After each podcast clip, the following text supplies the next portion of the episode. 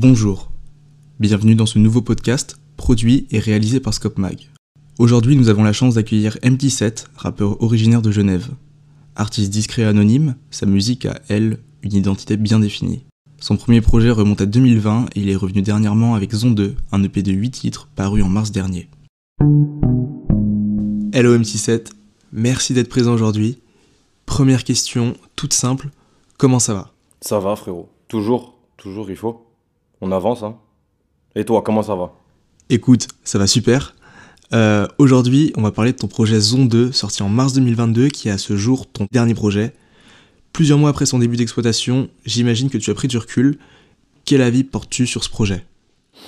Euh, Bon, déjà, ça a été un projet qui a été travaillé sur la, sur la durée. Ça, a- ça a quand même été un projet qui, euh, toute l'année 2021, je l'ai beaucoup travaillé, même début 2022. Et euh, franchement, ça a été un projet qui a été euh, crucial pour mon développement parce que du coup, il m'a permis aussi de, comprendre ce que je voulais faire ou non. Et euh, il m'a permis aussi du coup d'atteindre aussi un autre palier dans, ma carrière du coup parce que j'ai réussi à, du coup voilà avoir une petite une petite opportunité avec une équipe, pouvoir bien travailler le projet même au niveau de la distribution, même pouvoir faire une boule noire, pouvoir le défendre un peu sur scène tout, tout, au long de l'année 2022. Et euh, franchement, ça a été même euh, un, bon, euh, un, bon accueil euh, euh, grâce aussi à, la qualité des morceaux qui était un peu supérieure par rapport à avant. Et franchement, le bilan, il est positif. hein. Franchement, il est positif. Et il m'a beaucoup apporté. Ce projet m'a beaucoup apporté, même au niveau, euh, au niveau maturité, au niveau euh, comprendre où il fallait que je m'améliore, où il fallait que je bosse encore. Et je pense que c'était vraiment nécessaire d'avoir un, un projet comme celui-ci. D'ailleurs, justement, ce projet a été relativement bien reçu par la critique musicale. Est-ce que ça t'a conforté dans tes choix artistiques? Euh, pas vraiment, en vrai, pas du tout même, parce que j'écoute pas trop les, les critiques. Ça, ça m'impacte pas vraiment euh, sur mon, mon processus créatif parce que je suis un peu. Je suis un peu. Je m'en fous en vrai, parce que c'est pas. C'est des critiques souvent qui sont pas forcément constructives. Ça veut dire, j'en ai eu quelques-unes qui étaient un peu intéressantes, mais en vrai, la majorité, c'était juste. euh, c'est bien, c'est cool, mais il y avait pas forcément beaucoup. C'était pas très poussé. Donc, euh, bah, je les remercie toujours et ça fait énormément plaisir. Mais euh, c'est pas ça qui va me faire me remettre en question dans mon art. Ce sera plus, voilà, euh, quelqu'un qui m'envoie un message ou un média qui fait une critique sur, sur le projet, qui va me dire, ah putain, en fait, il a raison, peut-être que ça c'était anecdotique, ou ça c'était pas forcément utile, ou, euh, ou, tel, euh, ou tel détail était pas forcément euh, nécessaire dans tel son. Donc, les critiques peuvent m'aider vraiment parfois, épisodiquement, mais c'est c'est vraiment pas ce qui m'aide à, à recalculer un peu certaines, certaines choses de ma musique ou de mon art. Si on pouvait avoir un ordre d'idée sur la période à partir de laquelle tu as commencé à travailler sur le projet, ce serait vers quand? Euh, hmm, bonne question. Je crois que ça a commencé en juin ou en mai 2020, euh, 2021 et on a fini en janvier 2020. Ouais, janvier 2022. Donc, euh, ouais, 9-10 mois en vrai. Parce qu'il y avait quand même. euh, il y avait des morceaux. Typiquement, le, mor- le morceau avec Runa, le feat avec Runa. euh, J'avais commencé déjà à le faire typiquement en mars. Mais c'était encore euh, sous, sous état de maquette. Donc, je considère pas vraiment que c'était un morceau pré- préparé pour le projet. Mais on s'est repenché dessus à partir de ouais, mai. Et du coup, ouais, je- en vrai, je compte mai, euh, mai à janvier. Tu es quelqu'un qui a la particularité de ne jamais montrer ton visage. J'imagine que tu as une raison derrière ça. Est-ce que tu peux nous expliquer? Euh, il y en a plein, hein, j'ai déjà, déjà expliqué plusieurs fois, mais en fait, là, il y, y en a quelques-unes qui sont vraiment principales. C'est, premièrement, c'est le fait que je veux pas qu'on m'identifie à X ou Y. euh, euh, c'est le fait que, ouais, putain, il, ressemble à tel truc, donc en fait, il fait partie de tel truc, je m'en bats les couilles, je veux juste qu'on qu'on écoute la musique, je veux juste qu'on me voit, je veux pas qu'on, ouais, je veux juste qu'on m'entende, je veux pas qu'on me voit, en fait, ça m'intéresse pas. Donc euh, il y a un peu ce côté juste euh, prenez-vous la musique avec les oreilles et calculez pas si je suis beau, si je suis moche, euh, si tu vois, on s'en fout un peu. Je trouve que c'est des trucs un peu anecdotiques. Euh, Il y a ça, mais ça c'est pas euh, la top 3 des raisons, mais euh, les autres c'est surtout du coup le fait que je veux qu'on me laisse tranquille dehors aussi. J'ai pas envie qu'on. J'ai envie de pouvoir être avec les miens à l'aise dehors sans euh, avoir euh, quelqu'un qui, qui puisse me reconnaître ou qui puisse se dire Ah putain, lui, il traîne avec tel gens à tel endroit ou euh, quelqu'un qui pourrait reconnaître quelqu'un de, de, ma famille ou de mon entourage proche. Ça, je suis quelqu'un de très. j'aime pas le. J'aime pas trop la, le concept de célébrité. Ça m'intéresse pas trop de savoir que les gens me voient et tout. Ça me, ça me parle pas. Ça veut dire j'ai j'ai trouvé cette solution grave simple et ça m'a. Je préfère franchement, qu'on me laisse tranquille, pas qu'on s'approche de moi, qu'on écoute ma musique, qu'on aime ce que je fais, mais pas qu'on commence à envahir mon espace euh, à moi ou qu'on commence à s'approcher de mes proches. C'est des trucs un peu qui me, qui me gêneraient. Mais euh, en vrai, la, la manière aussi de faire de la musique quand tu es masqué, elle est beaucoup plus euh, désinhibée en fait, parce que tu peux dire plein de choses tu peux faire plein de trucs que tu n'aurais pas fait si t'étais pas masqué, par exemple, tu vois. Ou j'aurais, y a, par exemple, des proches à moi savent pas qui je suis, tu vois. savent pas que, que je suis MT. Et, euh, et je peux dire plein de choses sans forcément euh, avoir à en rougir parce qu'en fait, ils peuvent pas comprendre que c'est moi qui l'ai dit, tu vois. Ils, ils, ils, tiltent pas. Donc je peux dire plein de choses graves, moins graves, des choses que j'ai faites, des choses que j'ai vécues, sans forcément que les gens sachent qui a fait quoi euh, ou qui est la personne qui les a faites. Je sais pas si tu vois. Un peu ce côté aussi anonymat euh, libérateur, on va dire. Honnêtement, tu me fais une excellente transition parce que je voulais justement y venir. Est-ce que tu as des exemples de sujets que tu n'aurais pas forcément abordés sans cet anonymat? Bonne question. Je pense que en vrai, la majorité des, choses que j'ai dites, je les aurais pas dites. Hein. Je vais pas te mentir. Tout ce que hum, quand j'aborde tout ce que j'ai fait dans la vie, tout ce que j'ai fait dehors, euh, les problèmes mentaux, des problématiques même de la vie de tous les jours, je pense pas que j'aurais abordé ça. Je suis pas dans la vraie vie, je suis pas trop quelqu'un qui aime se plaindre. Ou en fait, la vraie vie c'est la même chose qu'MT, tu vois. Je suis MT de base, mais hum, quand je suis l'autre, bah j'aime pas trop me plaindre, j'aime pas trop parler de de mes problèmes, de mes trucs, de mes machins. Donc euh, je l'aurais pas fait si j'étais à, découvert, on va dire. Je pense pas parce que c'est des des trucs dont je suis pas forcément fier des choses que je veux pas forcément que tout le monde comprenne ou que tout le monde sache, tu vois. Donc c'est si j'étais pas anonyme, je l'aurais, j'aurais probablement même pas fait de, la musique euh, aujourd'hui. Ça a été une partie de ma vie, j'en suis pas fier, ça a pas été toute ma vie. Ce serait mentir si je disais ça, mais ça a été une partie de ma vie et ça a laissé des marques. Donc euh, j'ai été obligé d'en parler et encore aujourd'hui j'en parle.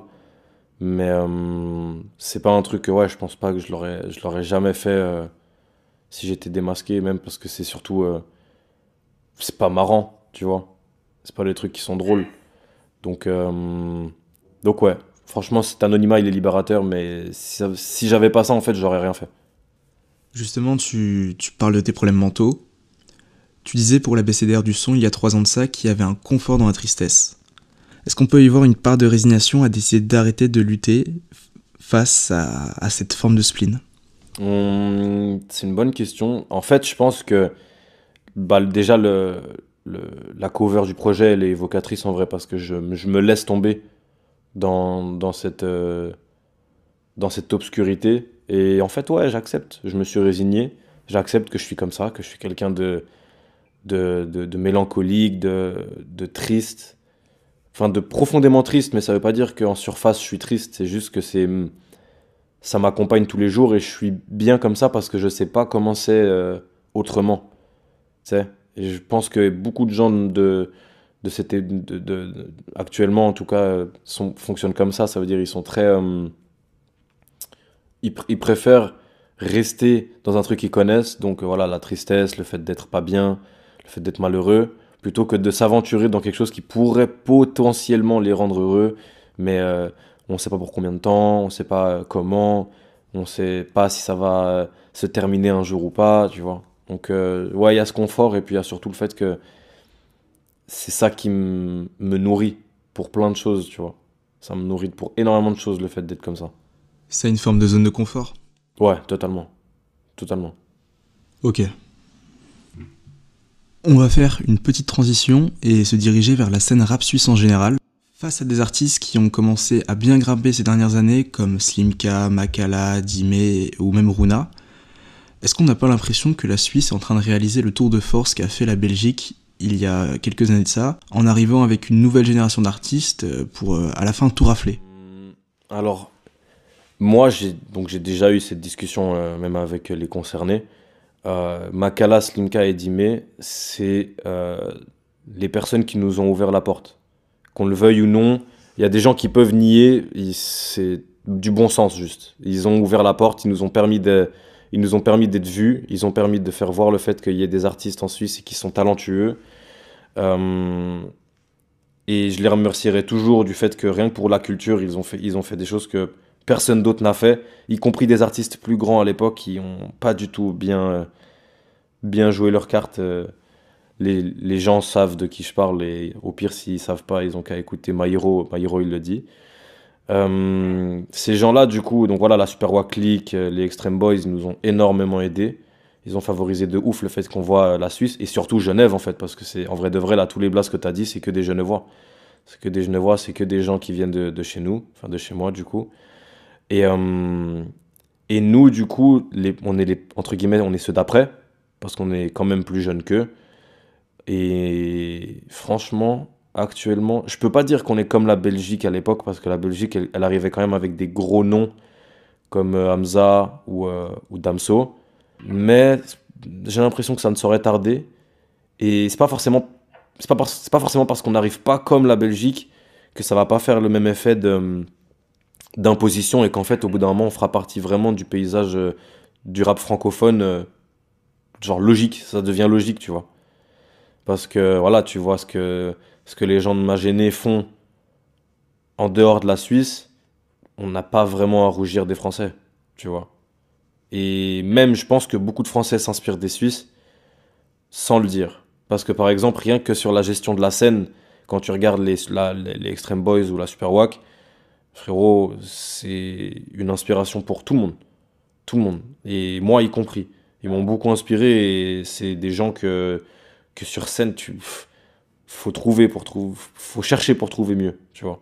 Je sais pas si tu as déjà eu l'occasion de les voir sur scène, c'est n'importe quoi, tu vois. Ils sont, c'est des, en fait, c'est, c'est, ils sont faits pour ça, tu vois. Ils sont faits pour ça. Et euh, une, spéciale aussi pour mon frère, euh, du coup, D. Wolf, qui sur scène aussi, c'est n'importe quoi. Et c'est des gens qui sont, ouais, ils sont trop forts, trop forts. Et j'ai aucun problème à dire que Genève, on est un vivier de talent qui a même pas à rougir un tout petit peu de ce que la France peut proposer. Vraiment. Parce que tu peux même regarder des varniches. Euh, frère, varnish, c'est. C'est quelque chose aussi, tu vois. Même si c'est plus spécifique, entre guillemets, c'est quelque chose. Question un peu bateau, mais je trouve qu'elle mérite d'être posée quand même. Euh, si t'avais des filles de rêve, ce serait avec qui? Ah putain, on m'a posé la question l'autre jour, j'ai pas su quoi répondre.